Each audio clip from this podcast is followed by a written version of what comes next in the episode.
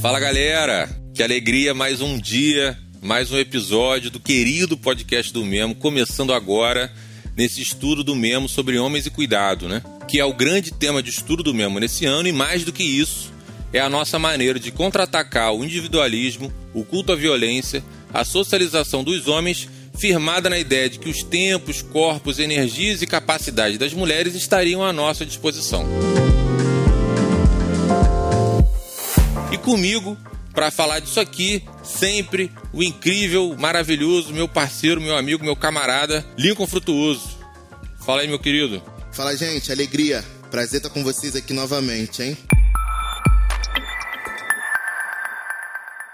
Isso daqui é um espaço de trocas e reflexão coletivas sobre relações de gênero, né? Pra gente, enquanto homem, problematizar a maneira como a gente está se comportando, a maneira como a gente está performando as nossas masculinidades. Hoje, fazendo parte da nossa comunidade, a gente tem aqui nosso querido amigo Fernandinho Cesp, pai da Thaís, caseiro dos grupos reflexivos do Memo, fundador da Casa Naara e, particularmente para mim, Lincoln, um grande amigo e uma referência do que é ser homem. Valeu, galera, tamo junto. No nosso lado, temos também Ismael dos Anjos, pai do Cisco, cofundador do IDPN e coordenador do Silêncio dos Homens. Obrigado pelo convite, gente. Prazer estar com vocês. E um aviso importante que a gente sempre gosta de trazer é que o fato de você estar aqui reunido com a gente não te traz um selinho de qualidade, né? Não faz de você um homem desconstruído, não faz de você aquele famigerado homão da porra.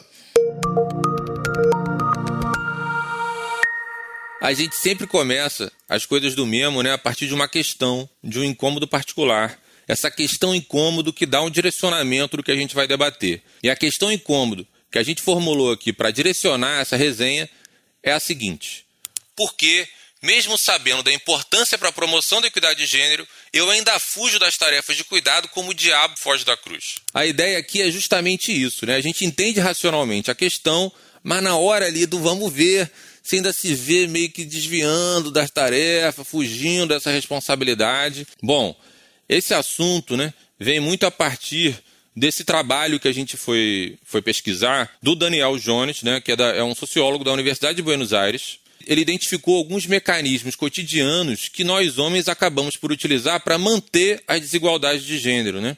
E que ele chamou de se passa passa. E ele coloca, né, que esse mecanismo é uma maneira de nós homens cis héteros, nas palavras do Daniel Jones, e aí eu acho ótimo que a mesa aqui é composta de fato por homens cis héteros.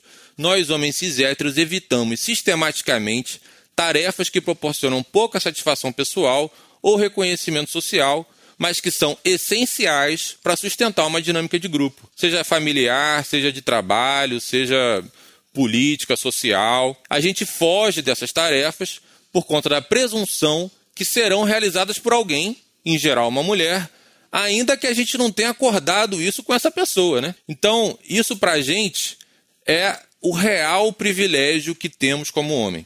A possibilidade de não fazer, a possibilidade de não ter que, porque a gente entende que alguém vai fazer caso a gente não faça. Né? Esse mecanismo, se passa passa, sintetiza como nós homens descansamos no trabalho das mulheres para não realizar essas atividades e se não há uma crítica ou uma reclamação de quem se prejudica por essa nossa inércia, a gente segue replicando isso e tudo mais porque passou inadvertidamente.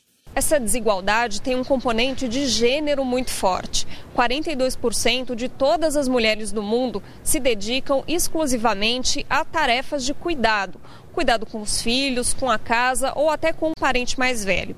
Um tipo de serviço que geralmente não é remunerado.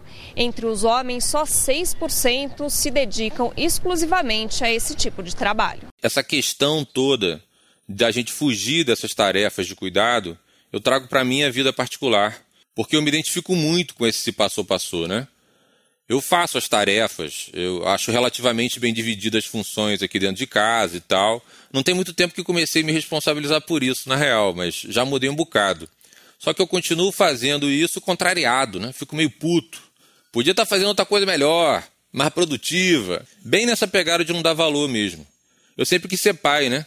E aqui eu sou o único na mesa que não sou pai. Mas esse entendimento do cuidado como um fardo pesadão, confesso, tem me tirado um pouco dessa vontade e acho isso caído. Me sinto egoísta, me sinto meio mal, na real, de falar isso em voz alta. Parece que tudo que transborda um pouco para além de mim mesmo é problema. Nessas horas, sempre me vem à cabeça uma citação da Maya Angelou. A maioria das pessoas não cresce, a maioria envelhece. Elas encontram lugares de estacionamento, honram seus cartões de crédito, casam, têm filhos e chamam isso de maturidade. Isso é o envelhecimento. Às vezes, querendo me justificar, entro numa de. Mas também não sou obrigado, pô. Porque sou eu que tenho que assumir essa bronca. É uma decisão minha não me envolver e tá tudo bem. Tô me responsabilizando pelo que me cabe. Mas é só parar para pensar um pouco e me dar conta que estou acionando aí o verdadeiro privilégio que falamos agora, de, por ser homem, ter essa escolha de não ter que cuidar. Essa visão de cuidar só do que é meu não serve para gente que vive em sociedade, né? Afinal, como a gente já ouviu de um monte de gente e reproduz aqui no Memo, inclusive, se eu estou aqui hoje com condições de fazer o que faço, é porque alguém teve que investir seu tempo e cuidar de outra pessoa. No caso, eu. E esse alguém sempre com grandíssimas chances de ter sido uma mulher. Eu não estou querendo romantizar o cuidado também, não. Sei que a parada é punk em vários momentos e é isso aí. Lincoln, inclusive, sempre me lembra muito bem disso. Mas sei também que não é só isso, pô. Sinto que ao exercer o cuidado, ao realizar tarefas de cuidado, me abre a possibilidade de relação de parceria. Uma alegria ao oferecer cuidado, ao cuidar de fato. Percebo isso mais facilmente na minha relação com Gabriela, minha companheira. Eu fico amarradão quando vejo que estou cuidando dela, estou cuidando da gente. Me sinto benzão real, me sinto um parceirão. E assim, ao receber cuidado dela, consigo valorizar isso também. Para conseguir substituir o entendimento do cuidado como algo sem valor, só como um fardo pesadão, para essa possibilidade de relação de parceria, a solução parece ser exercitar mais. Preciso ser mais disciplinado para não deixar as coisas passarem até alguém pegar e fazer por mim. E quero muito a ajuda de vocês, meus amigos, para mudar o meu, o nosso entendimento sobre cuidado. Porque sozinho não vai rolar e já deu de colocar Gabriela ou minha mãe ou outra mulher qualquer para lidar com essa minha, essa nossa falta de maturidade. Eu não quero viver assim, mastigar desilusão. Este abismo social requer atenção foco, força e fé. Já falou meu irmão, meninos mimados não podem reger a nação. Acho que a primeira coisa que eu pensei ouvindo Pedro trazendo esse, essa reflexão a partir de sua experiência pessoal foi uma maneira que eu ainda não tinha enxergado o cuidado, né? como o cuidado ele pressupõe uma relação de interdependência. E a gente, enquanto homem, se entender nessa relação de interdependência, para mim, é a gente se entender nesse lugar de estar vulnerável, né? Pra gente isso não é muito comum, assim. Então acho que ouvindo Pedro, o que me bateu de imediato, o, o primeiro clique que eu, que eu tive foi esse. De talvez essa minha proximidade em relação ao cuidado. Ela está se dando, de certa forma, ainda meio vagarosa por conta disso, assim, porque aí eu admiti essa relação de interdependência, esse lugar de vulnerabilidade, que normalmente eu não me encontro, não quero me encontrar na sociedade. Eu fiquei muito refletindo o que, que eu escreveria, o que, que eu diria se eu fosse fazer um depoimento como o Pedro fez. E eu voltei para uma entrevista que eu fiz durante o Silêncio dos Homens com a Raquel Franzin, que era coordenadora pedagógica do Instituto Alana. Hoje ela está no Ministério da Educação, cuidando de educação integral, uma pessoa muito incrível. E ela falou uma coisa que eu gravo muito comigo, que é o cuidar se divide em três partes: cuidar de si, cuidar do outro e cuidar do ambiente ao redor.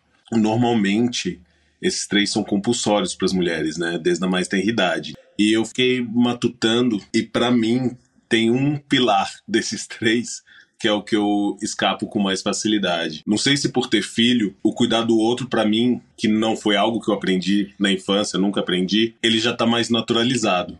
É, se escutar com nove anos, se eu não cuidar dele, se eu não aprender, se eu não tivesse aprendido a dividir os cuidados, a várias vezes é, protagonizar esses cuidados, não, não, ia, não ia rolar, assim. Eu sou pai sócio-afetivo, então aprendi a desenvolver minha paternidade olhando a maternidade da minha companheira, da Juliana, e esse nem é tanto problema para mim. Algumas tarefas de casa também nunca foi assim. Eu morei sozinho muito tempo, então é, isso eu interiorizei e como bom mineiro, algumas coisas eu até gosto, né? Tipo, cozinhar é um prazer, tem várias coisas que são um prazer e beleza. Lavar banheiro não é a coisa mais legal do mundo, mas lavo tomando banho e, e vamos lá e tal. Mas cuidar de mim é difícil pra caramba. E pior, eu me vejo muitas vezes responsabilizando esses outros pilares do cuidado para escapar desse cuidado comigo. Então, ah, não, eu não vou fazer terapia porque, pô, tô gastando muito tempo cuidando do cisco. Ah, não, tem que cuidar da casa. O que, que eu vou fazer aqui? que, que eu vou.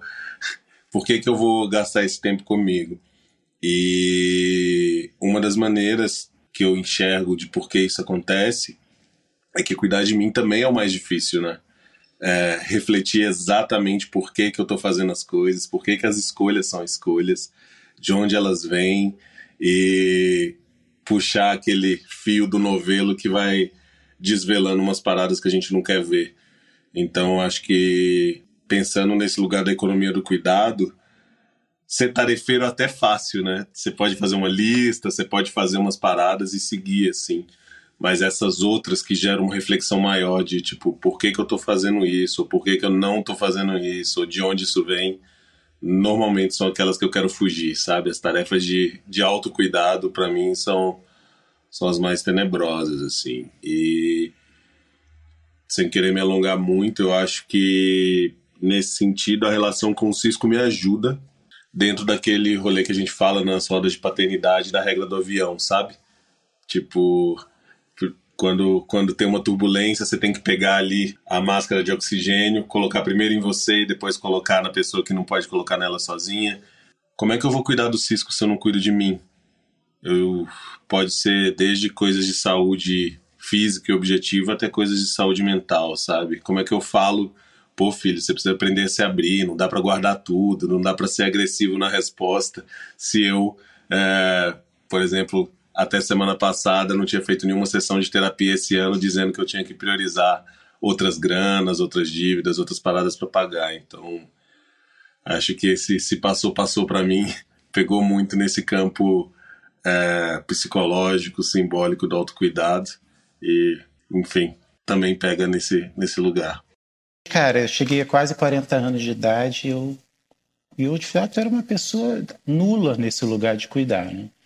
Eu achava que alguém tinha que me servir nesse lugar. Né? Em algum momento eu tinha que ser servido para esse lugar de cuidado. E esse lugar, como bem disse né, no estudo, não é bem visto, né? não é valorizado, é mal remunerado. É recente a história né, de trabalho é, de pessoas que trabalham na casa de outras pessoas ser visto como um trabalho com CLT. Né? Isso é uma história recente que a gente viveu isso, não é história de 100 anos atrás. Então isso é simbólico, como cuidado é visto como algo, tipo, alguém tem que fazer, a gente só vai existir se alguém cuidar da gente. E aí me dá conta disso quase aos 40 anos, né? Eu fui pai aos 25 anos, né, da Thaís. E aí eu fui me dar conta disso já quase com 40. Então já teve um delay aí desse processo, né? Apesar de ter morado com ela até os seis anos, tentando fazer o meu melhor com as minhas limitações, que foram muitas. Mas o clique só começou a dar quando eu já tinha quase 40 anos. Bizarro.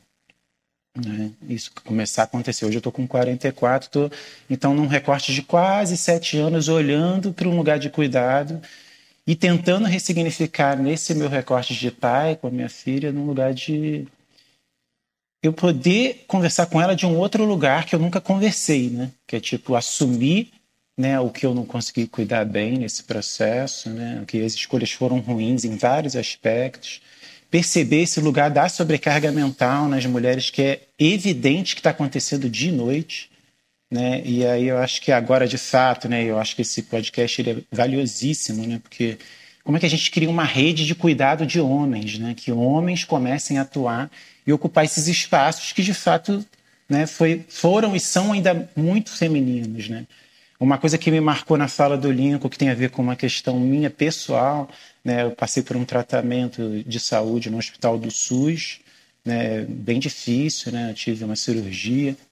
E, e aí eu lembrei quando o Lincoln trouxe a coisa dos, né, da, dos enfermeiros, as enfermeiras, né, dos assistentes de enfermagem. Você diz isso no outro episódio, né, Fernando? Quando o Lincoln trouxe isso no, no episódio de abertura do estudo, né? Meu pai teve um AVC, uma isquemia cerebral e tal. Meu pai era um, um anegolão, gordo, barrigudo, assim, todo grande. E o enfermeiro do meu pai se cagou o enfermeiro não quis limpar meu pai. Então ele foi lá fora, me chamou, que eu tava lá fora esperando e tal, para visitar, alguma coisa assim. Ele me chamou pra eu ter que limpar meu pai, porque ele falou pra mim assim: porra, um negão desse tamanho, não aguento ele não. É, eu fui atendido por homens também nessa minha experiência do hospital, né? Só que existe uma diferença nítida, né, de como essa experiência da mulher está sempre cuidando e sendo exercitada desde a infância, né, que o tratamento é muito mais humanizado. Então, eu, eu percebi, né, sendo tratado dessa maneira que deveria ser o tratamento né, regular de um lugar de cuidado ao outro, humanizado sempre, não era que fosse uma coisa excepcional, era o que a gente deveria exercer. E aí eu sempre penso que é como eu resgato esse lugar humanizado em mim, para eu começar a exercer isso quando encontro outros homens, né? Quando encontro o Lincoln, quando encontro Ismael, quando encontro Pedro, quando encontro outros homens da minha rede social.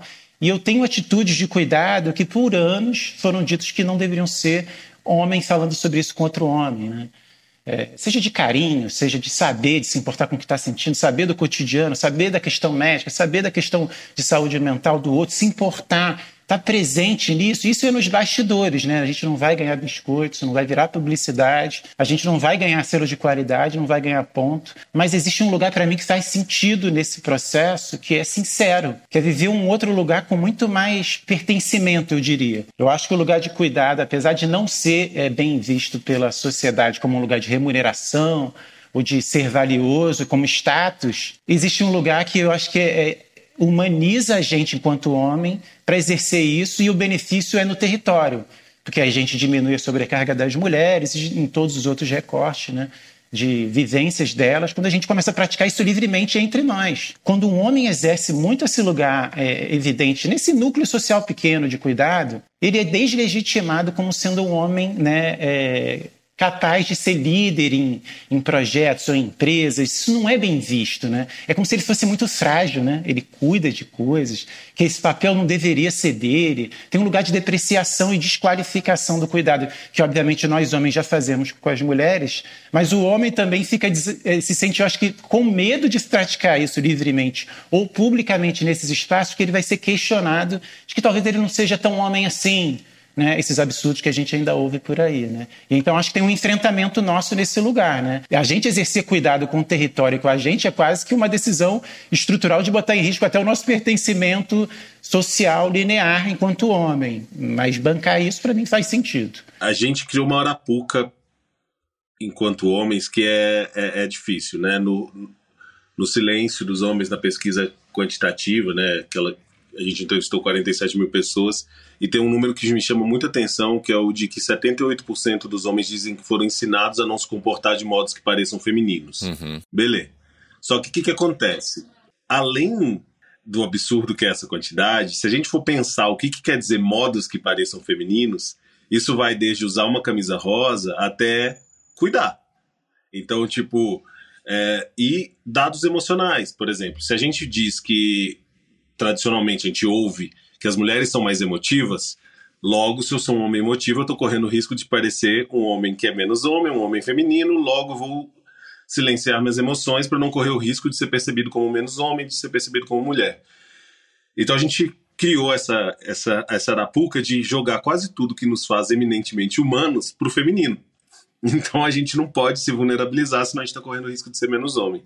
E aí, quando o Fernando falou de humanização e logo depois ele falou de, de empresa e tudo mais, e de. Eu penso numa dicotomia que tem no corporativo hoje, que é. Não sei se vocês já toparam com alguém falando essa frase aí por aí, ou escrevendo no LinkedIn da vida, que é: precisamos de líderes que cuidam. Como que o cara vai ser um líder que cuida uhum. se ele não cuida de si mesmo, se ele não cuida da própria família, se várias vezes a empresa nem sabe quantos filhos tem, se mora com ele, quais são as tarefas de cuidado que esse cara executa. A gente está falando lá bonitão, líder que cuida, a gente quer um líder que não é mais o que bate na mesa, o líder que grita, a gente quer uma outra, uma outra parada. Beleza, esse aprendizado de cuidado vem de onde? E essa prática de cuidado vem de onde? Porque não adianta nada eu ter um líder que cuida na empresa e que não cuida da própria família, que não cuida de si, assim. Vai, vai cuidar como? De onde? Vai partir do que esse aprendizado? Então, ressoou aqui para mim isso, Fernando, te, te, ouvindo, sabe? Tem uma coisa que eu acho que me marca nessa, nessa conversa de, dos líderes de empresas ou do cuidado em si, que é esse processo que para cuidar de alguém você tem que ter vínculo. E eu acho que esse processo de construção de vínculo é o, é o maior desafio nosso enquanto homens, porque é tipo estabelecer vínculo com homens anonimamente e não só dizer que você tem vínculo quando por vezes você nem tem com seu próprio filho, sua própria filha, ou com a pessoa que mora com você em casa, né? Mas essa construção de vínculo como uma possibilidade de construção de cuidado. Que é tipo, eu me importo com aquele outro, o que, que ele sente é importante. E ele não é um objeto performático que vai fazer eu bater a meta e é isso que me importa. Então, eu ter vínculo com as pessoas vai demandar horas, energia, presença, que você vai ter que diminuir o tempo de atuação nesse outro lugar mecânico. E aí é esse lugar que a gente tem que abrir mão, né? Que tem que começar a diminuir, que tem que diminuir o ritmo para poder exercer essas funções de vínculo e cuidado de maneira genuína. E aí, irmão, Fernando, esse seu processo do, do né, de, de, de, saúde que você falou, o, o tratamento do, do, seu câncer e tal, eu fico. Você falando, eu comecei a pensar que eu acho que eu fiquei ausente em relação ao, ao cuidado que eu poderia prestar para você, sabe? Eu acho que eu estava preocupado, sabe? Acho que eu estava preocupado. Te mandava uma mensagem ou outra que, sei lá, no limite é uma maneira de cuidar também. Mas eu não fui com você no médico, por exemplo, sabe? Eu não, não, não estive contigo efetivamente ali. É, eu sei que é isso, né? Foi num, ainda foi num momento da pandemia, para piorar a situação, né? para complicar a situação ainda mais. Mas, sabe, tipo, sei lá, me sinto meio. meio vacilão. me sinto meio vacilão contigo, assim. Porque você passou por um momento super difícil da sua vida. A gente já tinha um vínculo super próximo e afetuoso. E você acho que é um dos caras mais generosos com quem eu convivo. E acho que eu, mesmo assim, me sinto muito distante desse seu processo de recuperação de uma parada que é punk. Me veio até uma, uma, uma pergunta para você, assim, se você sentir à vontade, né, irmão? Claro. Mas se tinham homens, se tinham homens próximos de você nesse seu momento trágico da vida, né? Difícil de encarar, de lidar, assim. Como é que foi isso? Fora o tratamento ter sido todo feito no SUS, é isso, eu sabia dos detalhes da coisa, sabe? A gente trocava mensagens, te mandava uns áudios e tudo mais. Mas é, é um, um, certo distanciamento, né? Um certo medo de me aproximar desse lugar das tarefas de cuidado mesmo, assim. É uma pergunta com um certo pedido de desculpa, quase. Que isso, amigo. A gente estava num período pandêmico. É, é o evento de, dos mais singulares que a gente pode imaginar que a gente viveu na Terra. E, mas assim, o que eu quero trazer para justamente esse debate. Eu também fico emocionado porque eu lembro da história e para além de, de, juízo de valor, porque eu fui cuidado por vocês dentro dos limites que vocês puderam oferecer nesse momento e eu já celebro que isso foi semente nutrição para esse meu momento de isolamento e de, de insegurança né, em vários aspectos. É, sobre a questão de ser cuidado, eu ter mais homens presentes nesse processo da minha jornada, tanto da cirurgia como depois com a químio, né? É, primeiro, obviamente, eu tenho que reconhecer, eu estava casado né, com a minha esposa, né, Marina, que eu amo muito e, e foi minha parceira em todos esses acontecimentos fisicamente, com risco de vida para ela, no trabalho, enfim, botando a minha vida em risco em alguns momentos por conta do risco de contaminação, a preocupação de viver esse momento, mas eu sou muito grato por ela estar do meu lado nessa jornada em vários momentos específicos, né? E, é, por incrível que pareça, né, em determinado momento tinha que se decidir, nesses momentos de ir, as idas ao médico, as quimioterapias presenciais nos hospitais do SUS, eu tomei uma decisão né, bem consciente de que eu não queria que a minha mãe participasse diretamente desse processo físico, de ter que ir nos lugares. E o meu pai assumiu mais essa função. Eu achei que poderia ser mais a presença dele por uma questão de. Não é nem que eu fiz uma análise de gênero, que eu estava no olho do furacão sobre isso, mas eu acho que era uma exposição maior, que hoje, olhando de longe, eu vejo que foi muito bom isso ter acontecido dessa maneira, que eu ia botar a vida de mais uma mulher em risco, fora das outras todas ao meu redor, porque o SUS, nesse lugar de cuidado, ele é exercido, né? É, a guerrilha de cuidado é das mulheres, né? seja na quimioterapia, seja na cirurgia. Por mais que tenha lá a figura-chave, que é o cirurgião, que vai aparecer no momento tal, mas ele é meio que uma entidade. Né? Quem está no dia a dia fazendo a coisa respirar e sobreviver são a massa de mulheres. Mas eu acho que foi marcante, eu acho que é importante. É claro, o amor da minha mãe, mesmo não estando presente, mas ter essa presença do meu pai foi valiosa. Ele foi 90% das vezes nesses acontecimentos presenciais, que é uma rotina que você começa a ter no SUS, né? E eu acho que isso foi marcante, ele poder se permitir estar vivendo essa experiência, eu ter ele ao meu lado foi um lugar de tranquilizar ainda mais, né? Que é algo que me emociona também, e eu celebro poder me emocionar disso também. Mas é, é importante, olhando para todo esse cenário né, ao meu redor de cuidado dentro do hospital, fora do hospital, nas relações sociais a gente não podia se encontrar, né, era uma pandemia, mas perceber que eu recebi também cuidado de homens que foram muito valiosos, né, para além de vocês e outros que trocavam, porque num lugar de isolamento e de introspecção, né, que é esse tipo de tratamento traz, né, um lugar que você tem que encontrar menos gente quando você está sem pandemia. Com pandemia, aí você tem que multiplicar por 100 isso. Porque te, você fica com a imunidade a zero. Você pode morrer por causa de uma gripe de um bebê. Então você tem que estar isolado. Então, os gestos, de, seja uma, um áudio no WhatsApp, seja uma, uma frase no WhatsApp, alguma coisa, já te traz um, um sopro. E eu acho que essa conexão do que eu vivi na pandemia, ela de fato é mais um estímulo e, um, e uma mensagem para, tipo, a gente não precisa nem de uma pandemia né, para fazer esses gestos, né? Vai ter um momento da semana que o Ismael vai poder estar tá se sentindo um pouco mal e às vezes ele receber esse gesto de carinho até meu numa outra geografia né, do país, posso mandar para ele e isso pode ser um carinho para ele. E isso pode ser um gesto de cuidado. Eu acho que esses pequenos gestos que a gente pode internalizar entre nós, né, aqui homens, né, no nosso cotidiano, eles são importantes para fazer uma coisa que eu converso muito nos grupos de homens, que é reduzir essa, esse, esse desequilíbrio, que tipo, toda hora que eu penso em ser cuidado, eu penso, ah, uma mulher vai cuidar de mim. Seja pelo carinho, seja pelo gesto de cuidado que é específico das mulheres. Imaginar que esse cuidado pode vir do Ismael para mim, do Lincoln para mim, do Pedro, do, de outros homens né, que estão ao redor de nós, e que a gente, com isso, exercitando mais esse carinho, que pode ser esse carinho, assim, tem uma intimidade, que não é um carinho sexualizado, né?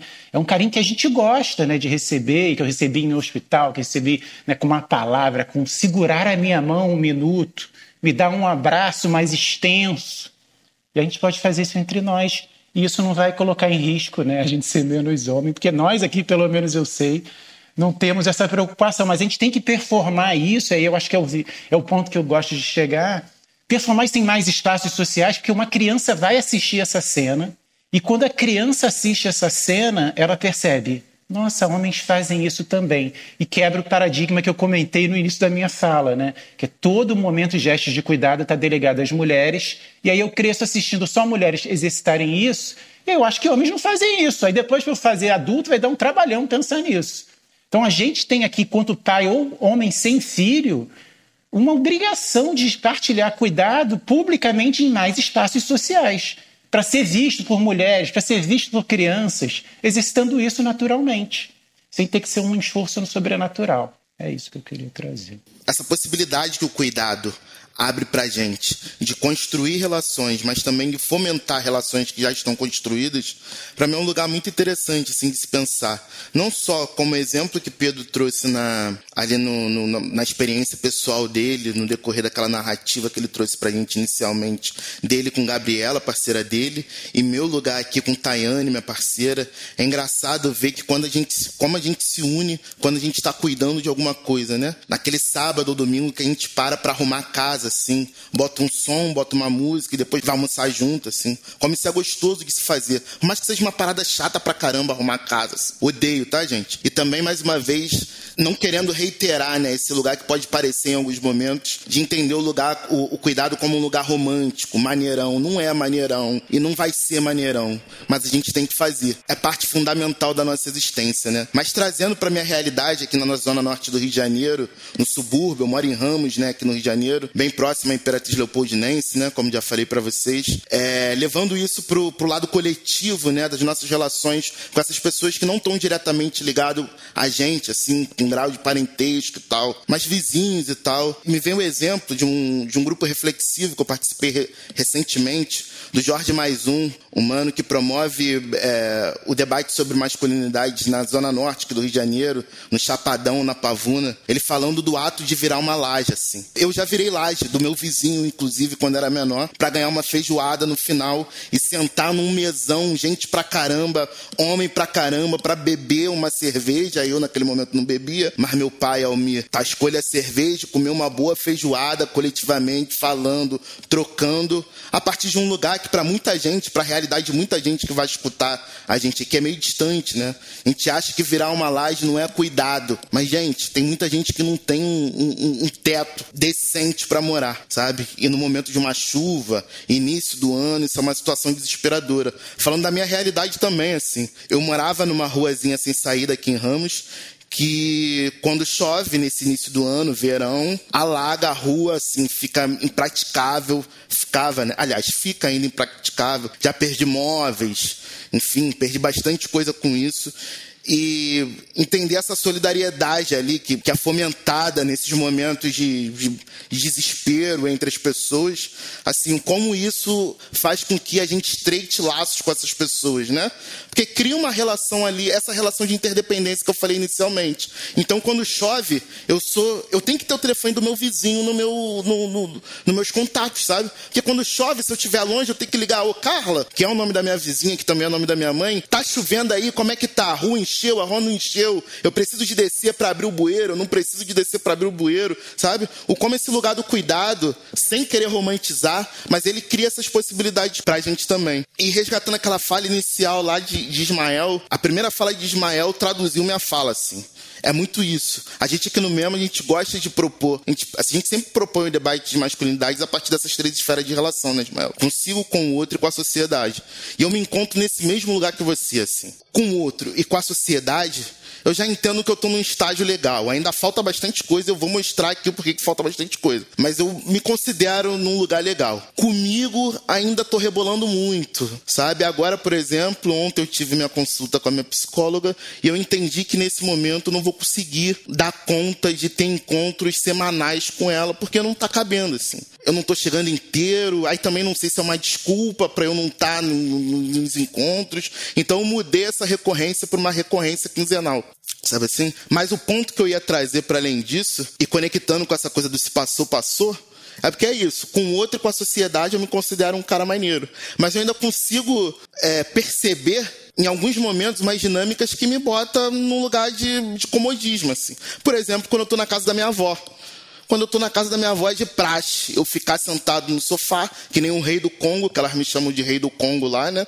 Sem fazer literalmente nada. E quando eu quero levantar para pegar uma água, se eu falar antes, se eu anunciar antes de eu, de eu levantar, hum, tô afim de pegar uma água, minha avó, ela vai que nem o Bruno Henrique em 2019 no Flamengo, ultrapassa na minha frente, pega a água, dá água na minha mão, e minha madrinha, Tayane, ficou assim, dona Vilma, deixa de ser puxar saco. Ou seja, mas a moral dessa história para mim é que mesmo eu, eu sou pai, sou pai de uma menina de, de, de 9 anos, vai fazer 10, Helena. Inclusive, quando o Fernandinho falou de. Normalmente, a primeira pessoa que pega uma criança no colo quando sai da barriga da mãe é uma enfermeira, né, uma mulher. E quando minha filha nasceu, eu tinha 21 para 22 anos, e foi a primeira vez que eu peguei uma criança no colo, sabe?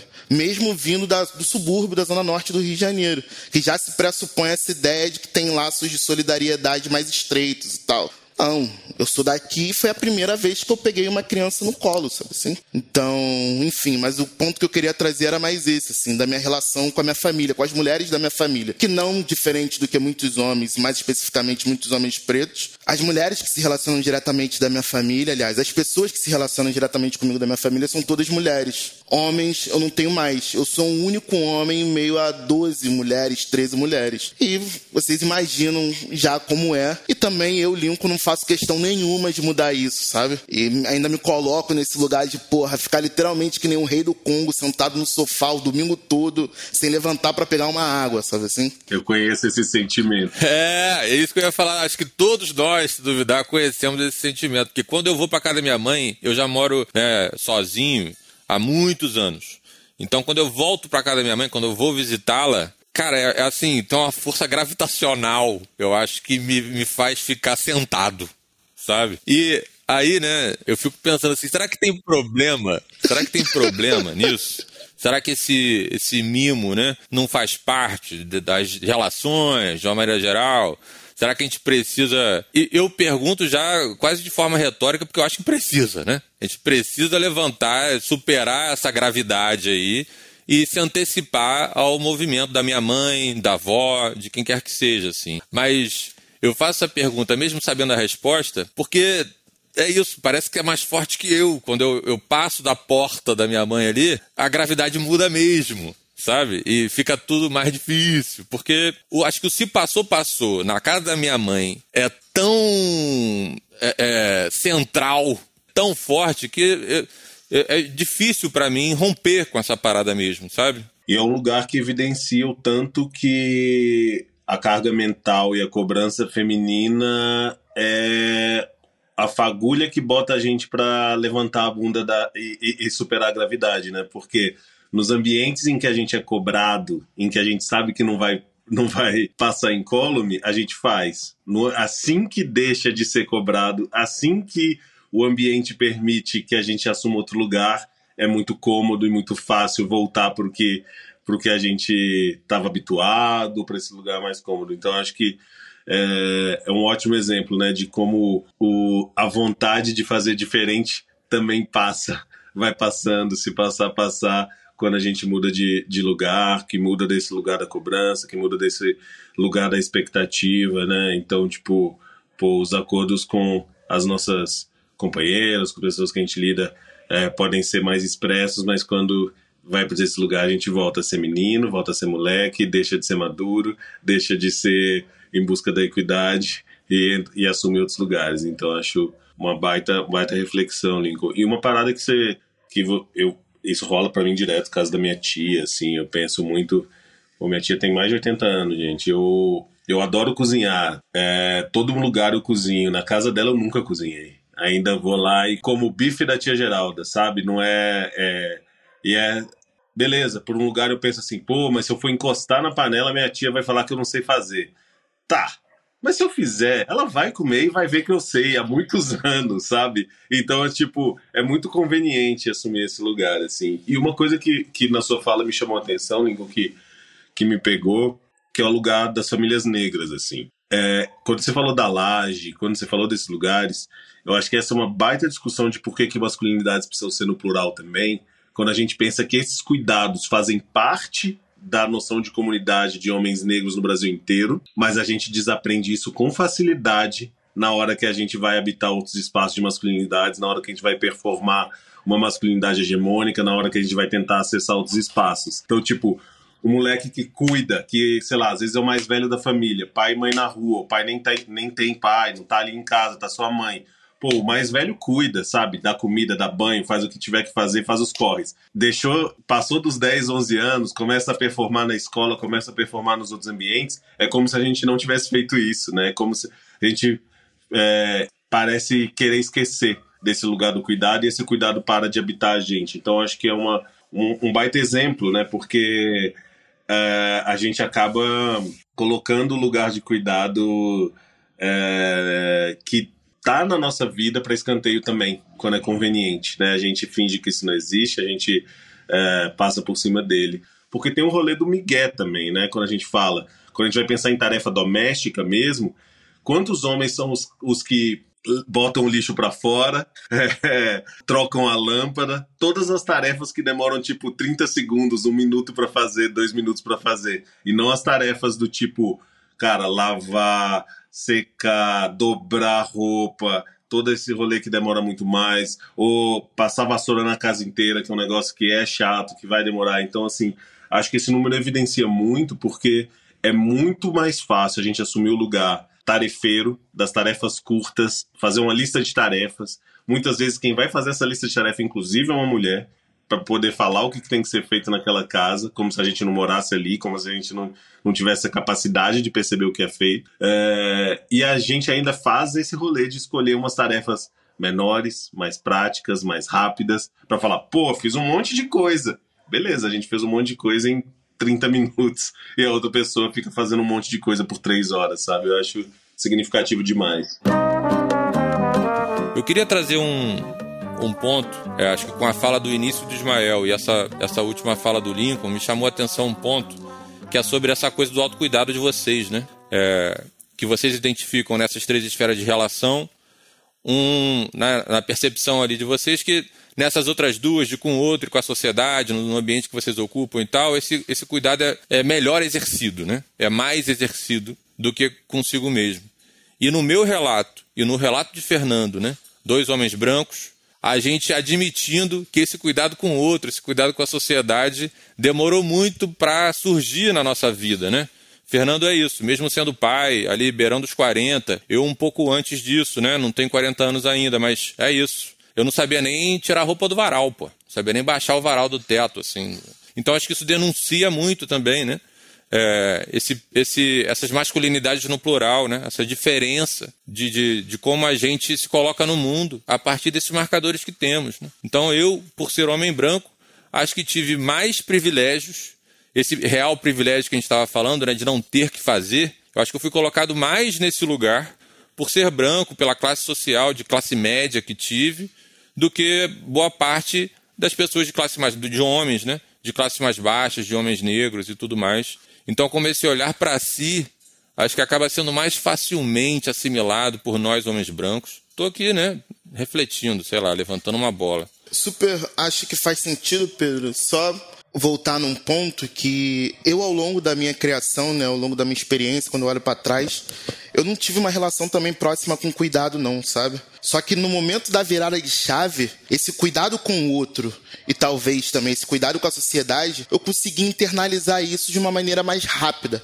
sabe? Esse cuidado com o coletivo, para mim, faz muito mais sentido e fez muito mais sentido do que esse lugar do autocuidado. Porque é isso, assim, ao longo da minha experiência, isso sempre foi dado, sabe? Eu já falei isso em outros momentos, né? Minha mãe, minha avó, enfim, as mulheres que me rodearam sempre era meio que um piloto automático. É a maneira delas expressarem o amor, sabe? Então é fazendo as coisas, sabe? Então isso para mim, bom, isso é algo, por mais que eu não fizesse, era algo que sempre estava próximo de mim. Então foi muito tranquilo.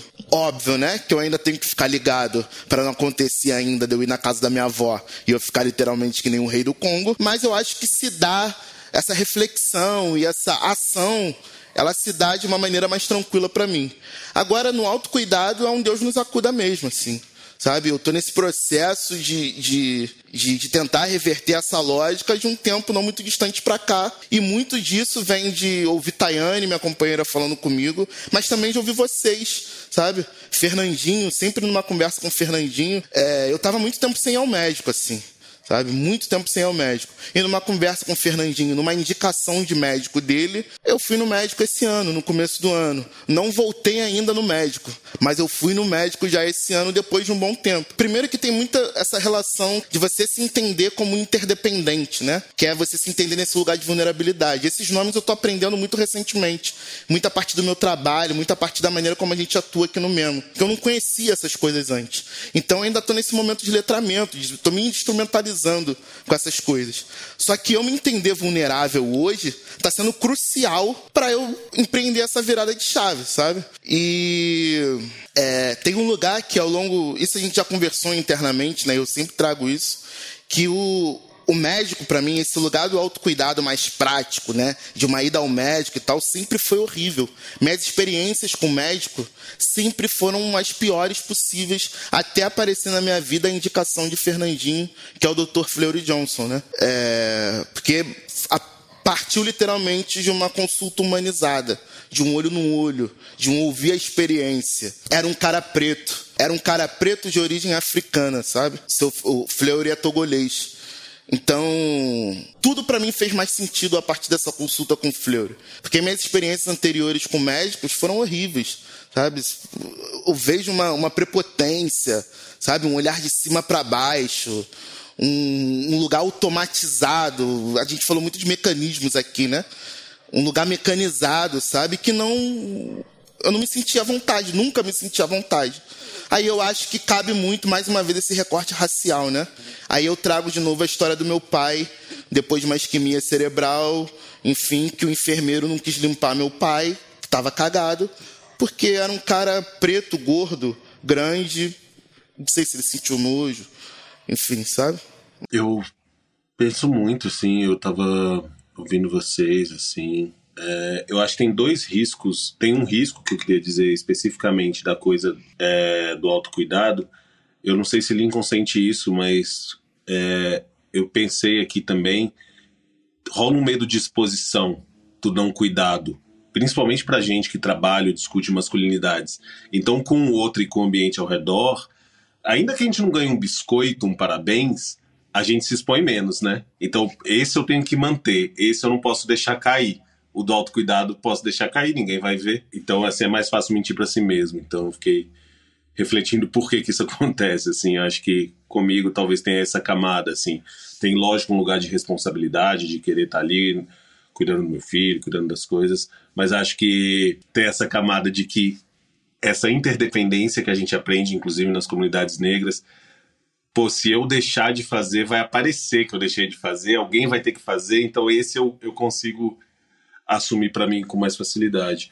Mas esse lugar da saúde, e eu vi no Fernando, me emocionei muito também, agora o Lincoln trazendo, porque eu tive uma relação muito ruim com meu pai crescendo, assim, eu acho que eu posso falar que é uma relação de muito ódio, muita raiva mesmo. É, é uma relação complexa para falar depois, mas eu descobri, eu me reaproximei do meu pai num lugar de cuidado, que foi minha mãe já falecida, Dona Rosa, ela ficou 221 dias é, internada no hospital até falecer, depois de dois anos e meio, três anos de batalha com câncer que foi, que voltou.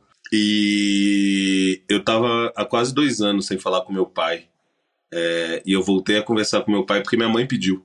Que ela virou e falou: Ó, oh, eu vou passar por isso aqui e eu preciso que vocês se conversem. Eu preciso de vocês nesse lugar. Então, nesse período de internação, de novo, minhas tias estavam lá, então mulheres que a gente, na hora de falar, às vezes nem vai falar, tia Beth, tia Di, tia Giga, porque é quase como se elas tivessem a obrigação, mas me surpreendeu muito ver meu pai. Meu pai ia todos os dias no hospital. Meu, minha mãe estava morando aqui em Osasco, em São Paulo. Meu pai praticamente mudou de BH para cá.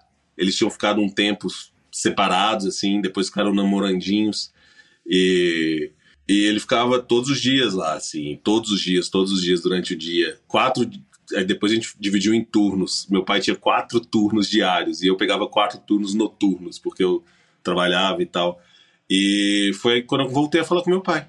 Eu voltei a falar com meu pai porque eu vi ele capaz de cuidar da minha mãe, coisa que eu nunca tinha visto, assim. E então o lugar do cuidado pode ser transformador não só internamente, né? Assim, eu acho porque quando a gente escolhe fazer uma coisa diferente, a gente vai mudando, né? Eu sempre falo quando eu escolho fazer uma coisa diferente do que meu pai fazia comigo, eu já vou mudando em relação ao cisco. Mas muito doido como pode ser transformador para as relações também. Ver esse pai que era agressivo, duro, bruto, que eu odiava, que eu ficava numa dicotomia grande, assim, com muita raiva. É, entender ele como gente, como ser, é, foi a partir um lugar de cuidado. Então, obrigado por trazer isso, Fernando. Eu tô um tempo de novo sem falar com meu pai, assim, tipo, comunicações esporádicas, mensagem, telefone e olhe lá. E você falando da sua vivência no hospital, falando desse lugar de cuidado que seu pai teve contigo, é, me lembrou disso. E foi, foi, foi importante nessa, nessa trajetória. Eu só queria aproveitar para fazer um gancho com que o Ismael colocou de autocuidado, né? De o autocuidado às vezes dá para a gente camuflar mais, né? Essa coisa de o cuidado com o outro, com a sociedade, ainda mais a gente que debate masculinidades, tem que de alguma forma estar tá performando isso porque fica evidente, né? Fica mais aparente. E aí acho que tem essa facilidade, né? Da gente conseguir mentir para a gente mesmo, mas também às vezes um, um, um, um não entendimento de que quando a gente não se cuida, vai dar merda. E quando dá merda, alguém vai ter que cuidar da gente. E esse cuidado que a gente vai demandar, muito provavelmente vai ser uma mulher que vai pegar para fazer. Então, eu acho que o autocuidado, né? Para não ficar nesse lugar do autocuidado assim, ah, vou jogar meu futebol, e isso é o autocuidado, sabe? Esse autocuidado de se responsabilizar de fato, para você estar tá ali em dia com as suas coisas e tal, é fundamental também nesse ponto de vista político, responsabilidade social que a gente está discutindo aqui do cuidado, sabe? Não é uma camada da vaidade ou de, sabe, tipo, que só interessa a você. Porque isso vai esbarrar em alguém. Consequentemente, certeza, sabe? Então, só fazendo esse, esse ponto para a gente chamar agora o áudio de cutucada da querida, né, da nossa machóloga aqui do time, a Isabela Venturosa. Tem um documentário que a gente conhece já há algum tempo, que é de 2015, foi feito pela ONU Mulheres, ele chama Precisamos Falar com os Homens, uma jornada pela igualdade de gênero, que eles entrevistam uma pesquisadora chamada Milena do Carmo, que na época trabalhava no Instituto Pro Mundo. E no documentário ela vai dizer, e aqui eu abro aspas, as mulheres foram para o mercado de trabalho, foram trabalhar, foram tomar pila, mas os homens não vieram para casa. Eles não vieram cuidar de filho, não vieram fazer serviço de casa, não vieram fazer o jantar a mulher começou a acumular a dupla ou a tripla jornada e começou a ter muita reclamação e muito movimento em prol dessa libertação das mulheres disso.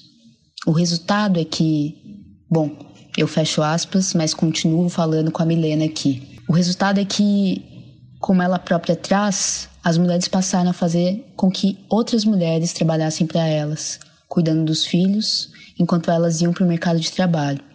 A mulher branca, classe média, conseguiu ir, e a mulher negra da periferia teve que ficar para cuidar de filhos e casas que não eram as suas. Segundo a Milena, a gente não discutiu que era preciso que os homens voltassem para casa e lavassem as suas roupas, as roupas das suas companheiras, de seus filhos, limpassem a casa. E assim, hoje a gente percebe claramente que há sim desigualdades de gênero flagrantes, mas que elas se entrelaçam profundamente com desigualdades raciais e de classe. Precisamos sim que os homens voltem para casa e assumam de fato a sua responsabilidade pelo cuidado.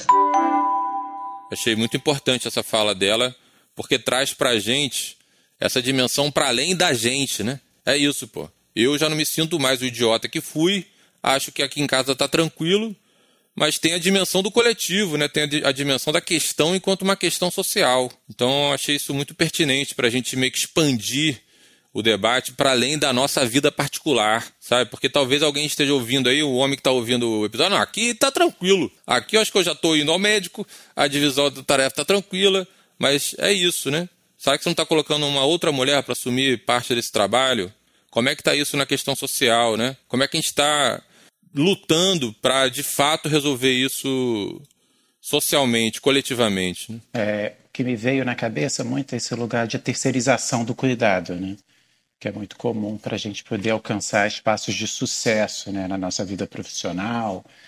Então, para você de fato ter mais, uma coisa que eu já ouvi muito é tipo, ah, a relação a dois está muito bem, só que você tem uma, uma pessoa trabalhando na sua casa fazendo todas as operações de cuidado que a gente conversou um pouco aqui hoje. Né?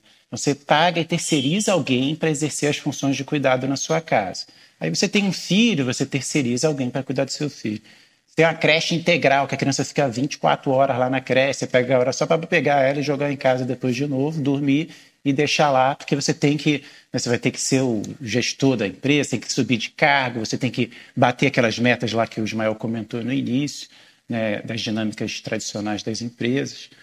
Eu acho que, para mim, uma ferida muito grande, pensando nesse espaço social de cuidado na empresa, é que o trabalho deixou de ser um espaço onde é bem-vindo ter, por exemplo, as crianças o trabalho já não é bem-vindo na, na minha percepção, bem-vindo para se ter crianças próximas. E isso já é um grande problema, né?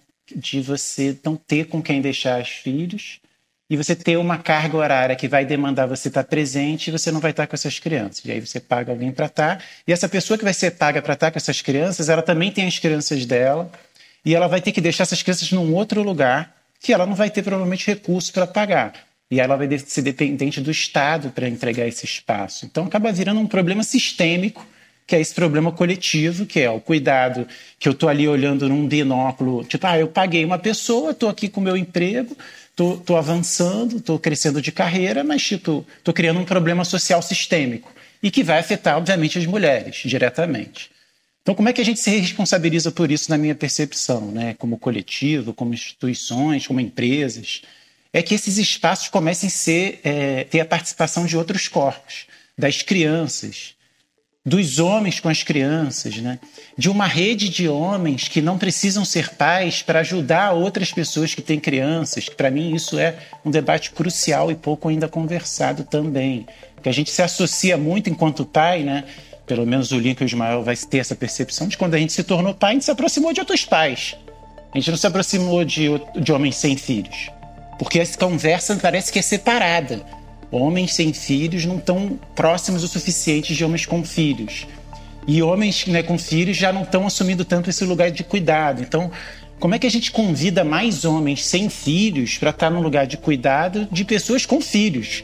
Que são as mulheres, que são os homens, para diminuir a necessidade dessa carga estar tá em outros lugares, sendo terceirizada. Usar a palavra romântica que eu acho importante de existir, que é a rede de apoio prática de homens, né? Porque rede de apoio a gente já sabe que naturalmente são mulheres. Mas como é que a gente cria uma rede de apoio não, é, é, contra essa cultura né, de que são mulheres, né, entre nós? Né? Então, algum homem hoje que está nos ouvindo, sem filho, pode pensar: caramba, tem alguma pessoa que eu conheço que tem um filho que, que cuidado essa pessoa está precisando que eu posso contribuir uma hora do meu mês inteiro? Uma hora, entendeu?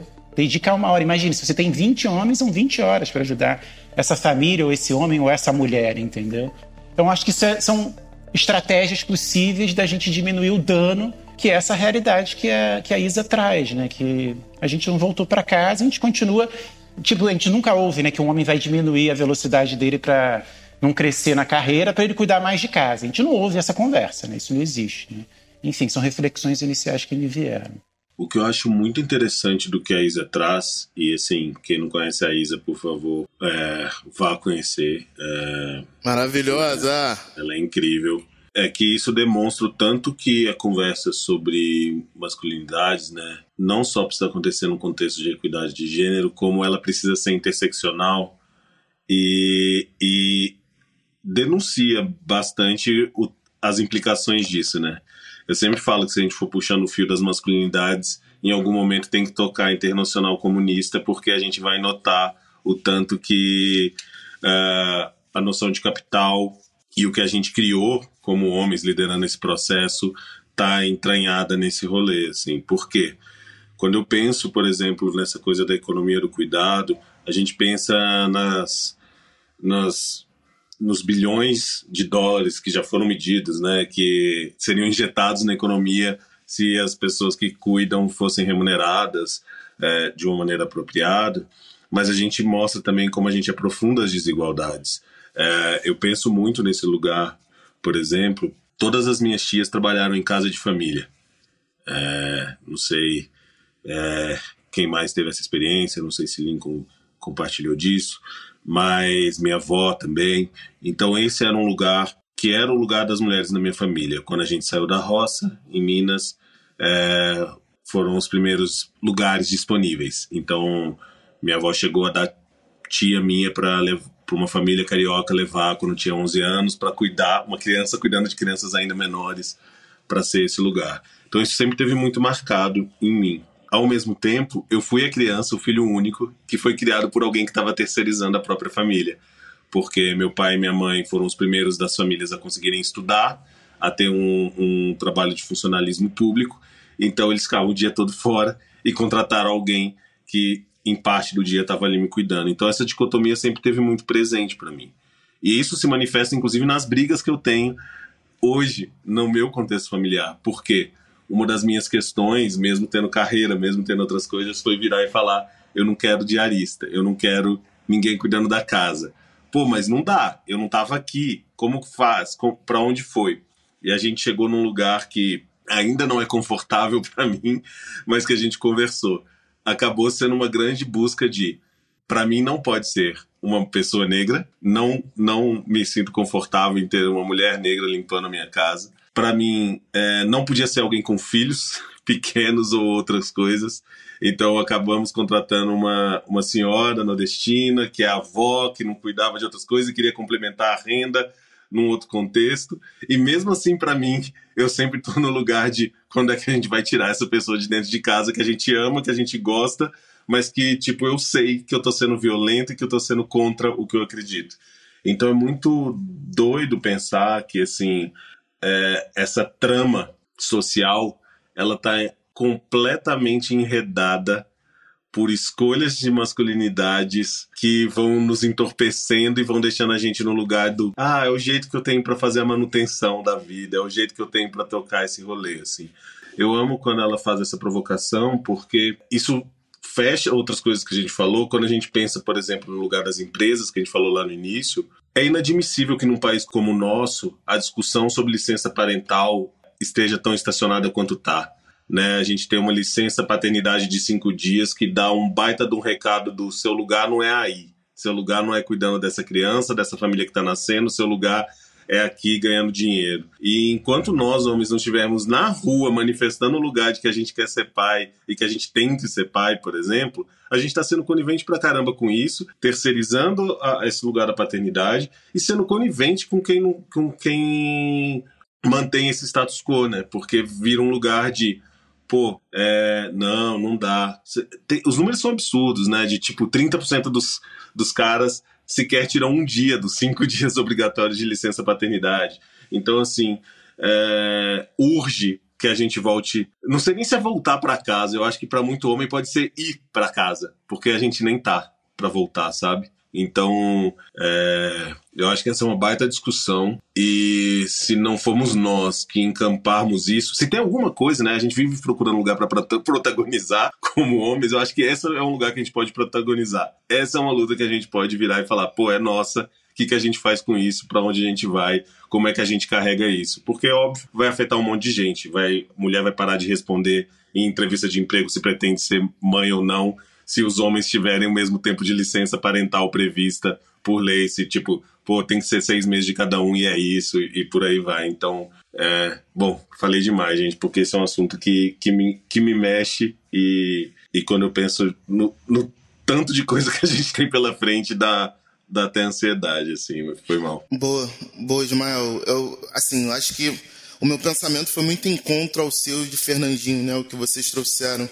E até, por exemplo, essa coisa, essa conversa que eu e Tayane a gente tem invariavelmente sobre a necessidade ou não de trazer uma pessoa para fazer uma limpeza de maneira recorrente, sabe? Eu sou muito contra. Isso suscita em várias discussões aqui em casa. Enfim, essa coisa da gente, enquanto homem, fazer uma movimentação política mesmo, né, no coletivo, para a gente pensar em desdobramentos, sabe? Como a gente pode apoiar de maneira responsável, apoiar não, estar junto de maneira responsável no fomento de políticas públicas ou o que quer que seja, para a gente avançar nesse quesito, né? Só que trazendo uma camada a mais para isso e talvez mais um, um lugar de reflexão para a gente pro e para os nossos memozões aqui pensarem junto com a gente, é, me bate também nesse lugar de uma proposição política. O que Milena do Carmo traz é traduzido pela ótica ali de Venturosa. Me traz muito. Só que eu acho que a gente tem que é, pensar nisso levando em consideração as diversas realidades sociais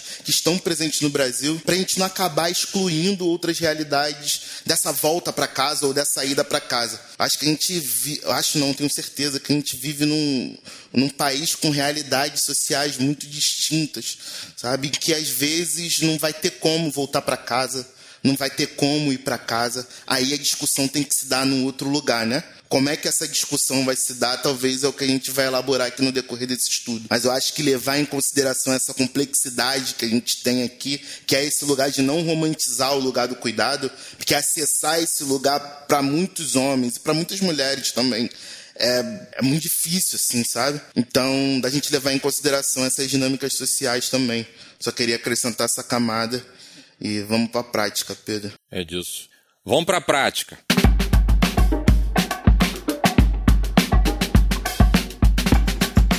Bom, gente, é, como parte da metodologia do mesmo, né, ao final de cada encontro, cada grupo reflexivo nosso, a gente tenta pensar uma prática, tenta não, pensa efetivamente uma prática que ajude a gente a tangibilizar toda essa reflexão que a gente teve aqui no decorrer desse intervalo de tempo.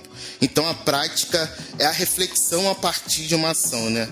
São ações sugeridas ali ao final de cada encontro, elaborada e proposta coletivamente por esse quórum presente aqui, nesse caso especial. Eu, Lincoln Frutuoso, Pedro de Figueiredo, Ismael dos Andes e Fernando de Cesp, que ajude a gente a trazer para o cotidiano um exercício prático e simples que seja uma extensão do que foi debatido nesse momento aqui, né? Ou seja, é uma ação que a gente mesmo possa fazer. Então, não sei, queria levantar aqui com vocês, pensar juntos, possibilidade da gente tentar tornar um pouquinho mais tangível essa reflexão super potente, super foda que a gente teve no decorrer desse tempinho juntos aqui. Eu já tenho uma, mas eu queria abrir para vocês, ou posso falar? Posso ir? Então, então vai que vale. É, porra, pelo amor de Deus. Eu acho que se relaciona muito com essa coisa do se passou, passou, né? Porque refletindo junto com vocês aqui nesse momento, eu acho que tem esses dois lados, né? Que Ismael também falou isso em alguma medida. É, eu acho que tem esse lado de quando eu estou na casa da minha avó e o corpo relaxa, eu viro total o rei do Congo ali. Só que me veio muito à cabeça esse momento que eu estou vivendo aqui, nesse, nesse meado de semana, desde, desde quarta-feira até hoje, né? Porque eu estou sozinho em casa, tá Tayane está numa viagem a trabalho. E assim, não existiu se passou, passou, sabe? Eu sou um cara meio chato, assim, sabe? Então eu levanto e faço tudo que eu tenho que fazer logo. Não tem uma louça na pia, a casa tá aspiradinha, tá varridinha, pano na casa, é, cama feita. Porque eu acho que se passou. Acho não, né? Como o Daniel Jones diz, isso é um mecanismo, sabe? E a gente entende que se a gente não fizer, uma outra pessoa vai fazer. Mas como eu, Lincoln, já entendo que não tem nenhuma outra pessoa para fazer, eu vou pegar e vou fazer. Então a prática que eu quero propor é uma prática que minha avó Vilma, ela leva para a vida dela, assim, ela sempre fala quando a gente toca nesses assuntos. Gente, eu não vou esperar ninguém fazer o que eu sei que eu posso fazer. Se a parada tá ali, eu entendo que posso fazer, eu sei que eu tenho que fazer, eu vou pegar e vou fazer. Eu não vou ficar pensando muito. Então, eu não sei se Pedro conseguiu conseguiu pegar isso que eu quis dizer, mas talvez seja romper com esse passa, passou, passou, sabe? Se eu sei que tem que fazer, se a tarefa tá ali, é eu levantar a bunda do sofá e fazer o que tem que ser feito. Sem pensar que a outra pessoa pode fazer, se eu não fizer a outra, a mulher que vai fazer, não sei. Levanta, pega e faz sabe? E, se, e, e trazendo isso para minha realidade, né? Se Tayane estivesse em casa, aí fica naquela competição de quem faz mais, quem faz menos, sabe? Aí não vou fazer porque eu já fiz muito essa semana e Tayane não fez nada, ou então tô com preguiça, só que eu tô sozinho em casa, tá ligado? Então eu vou pegar e vou fazer. Enfim, não sei se vocês conseguiram entender o que eu, o que eu quis trazer aí, mas a, a, a prática que eu, que eu proponho é essa: pegar e fazer. Adorei. Não, eu, eu até anotei aqui, ó. Pega e faz. Pensando no nome, né? Pega e faz. Em contraposição ao se passou, passou, é pega e faz. Sabe? Porque é isso. Viu a parada ali? Faz. Sabe? Não, não pensa. Não, vou esperar o melhor momento. Porque o meu se passou, passou é assim, não. Então vou esperar anoitecer porque assim, eu vou estar tá mais tranquilo, já vou ter liberado aquela tarefa que eu estava fazendo ali, não sei o quê. Aí de noite estou cansado. Eu fico, ai, ah, gente, quero comer primeiro, que aí vai acumular um pouquinho mais de louça, aí eu lavo tudo junto, e o negócio fica pro dia seguinte, e aí a coisa vai. Então, assim, pega e faz, né? Pega e faz, foda-se, pega e faz. Acho ótimo. Acho uma bela sugestão. E já anotei aqui. Eu tenho uma sugestão de prática ligada à coisa do autocuidado, e essa vai até com endereço pro Lincoln aí, mas para mim também. Boa! é, minha sugestão de prática é faça uma ação de autocuidado que você está enrolando para fazer há mais do que dois ou três meses. Então, no caso do Lincoln, falei com o endereço, cadê essa volta no doutor? Eu quero que o Lincoln saia daqui marcando e eu vou sair voltando para. É, eu voltei para minha terapia mas já vou agendar. Do, eu, Lincoln, você, você me, me deu um gatilho sem, sem saber que é o seguinte: eu fiz a mesma coisa dos 15 dias que você fez. E detalhe, oh. eu quis fazer de 15 em 15 dias dizendo, pô, tá ruim de grana, não dá. E o meu psicólogo falou: não, eu, eu banco fazer a semana. Você me paga de 15 em 15, mas eu faço de 7 em 7. E eu falei: não, vou pensar se eu me sinto à vontade.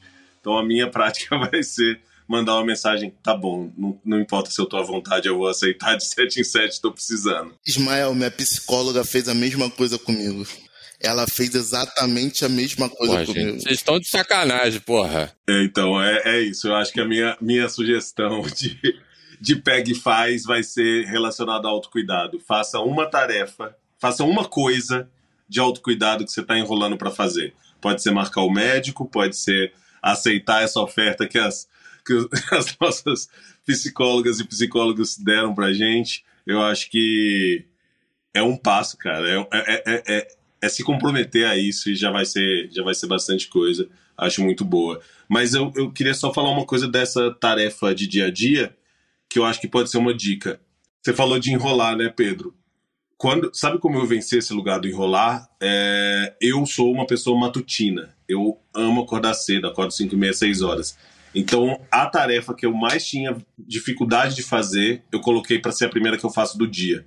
Então, eu acordava lavando louça em casa. Do tipo, levantei da cama, a primeira coisa que eu fazia era lavar louça. Então, pega o horário do dia que te funciona melhor. É chegando em casa? É acordando? Que horas é?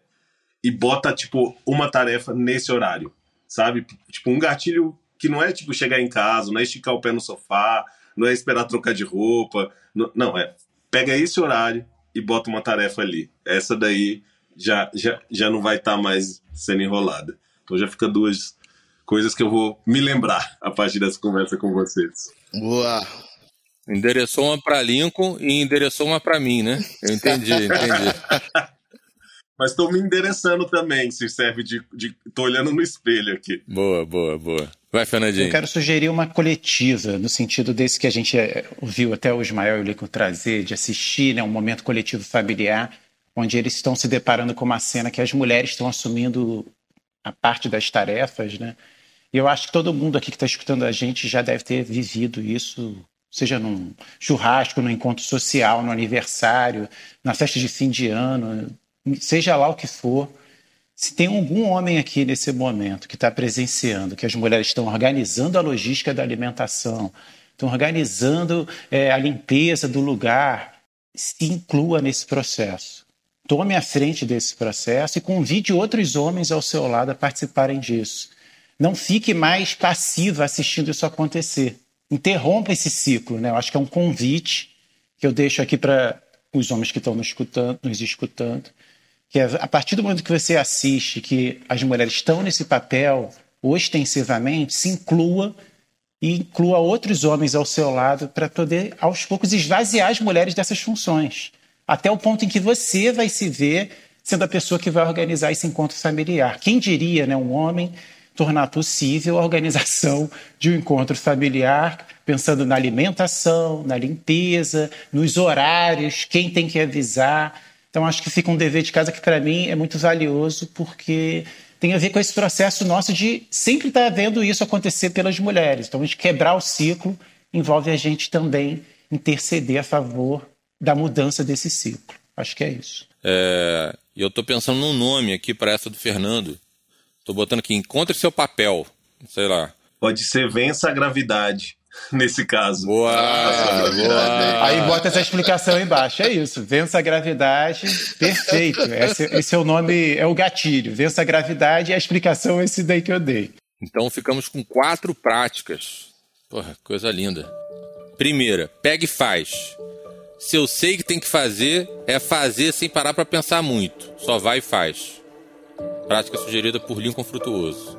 Uma coisa feita é menos uma coisa fazer uma tarefa de cuidado que já está enrolando para fazer há mais de três meses. Essa aí é, é cutucada em Lincoln via Ismael. Primeira coisa do dia: realizar uma tarefa de cuidado como a primeira atividade do dia. Essa é cutucada do Ismael e mim. É, vença a gravidade. Saia da inércia e encontre um jeito de assumir e liderar alguma tarefa de encontro social. Então é disso. Temos as práticas, reflexão feita, geral discutiu, acho que todo mundo se colocou. Muito bom. E é disso, gente. Obrigado aí, meu amigo querido Fernando Cesp. Até a próxima. Espero que a gente se veja em várias outras oportunidades. Foi um prazer, uma honra estar aqui com vocês. Foi um encontro muito emocionante e espero que tenha contribuído aí da melhor forma com todo mundo. Beijo no coração de todo mundo. E obrigado também Ismael dos Anjos, esse grande parceiro de caminhar do debate de masculinidade, que já estava para tá, né, ser convidado há tempos no podcast do mesmo, mas muito feliz que rolou agora. Obrigado, irmão, por ter conseguido participar. Eu fico feliz com o convite e prazer ter conhecido vocês e ter tido esse tempo com vocês. Obrigado.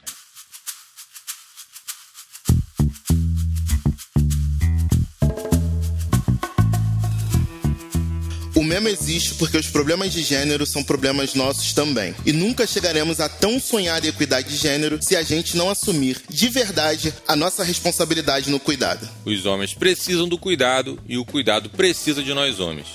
Segue o podcast do Memo no seu tocador de áudio preferido para não perder nenhum episódio. E se você está curtindo refletir com a gente, dá as cinco estrelinhas e manda um comentário lá. Eu sou o Piro de Figueiredo. E eu sou o Lincoln Frutuoso. E a produção desse episódio é de Abel Oliveira e Ellen Menezes. A edição de som é de Samuel Gambini. Vamos juntos, amigos. Abração e a gente se vê na próxima. Alegria, gente.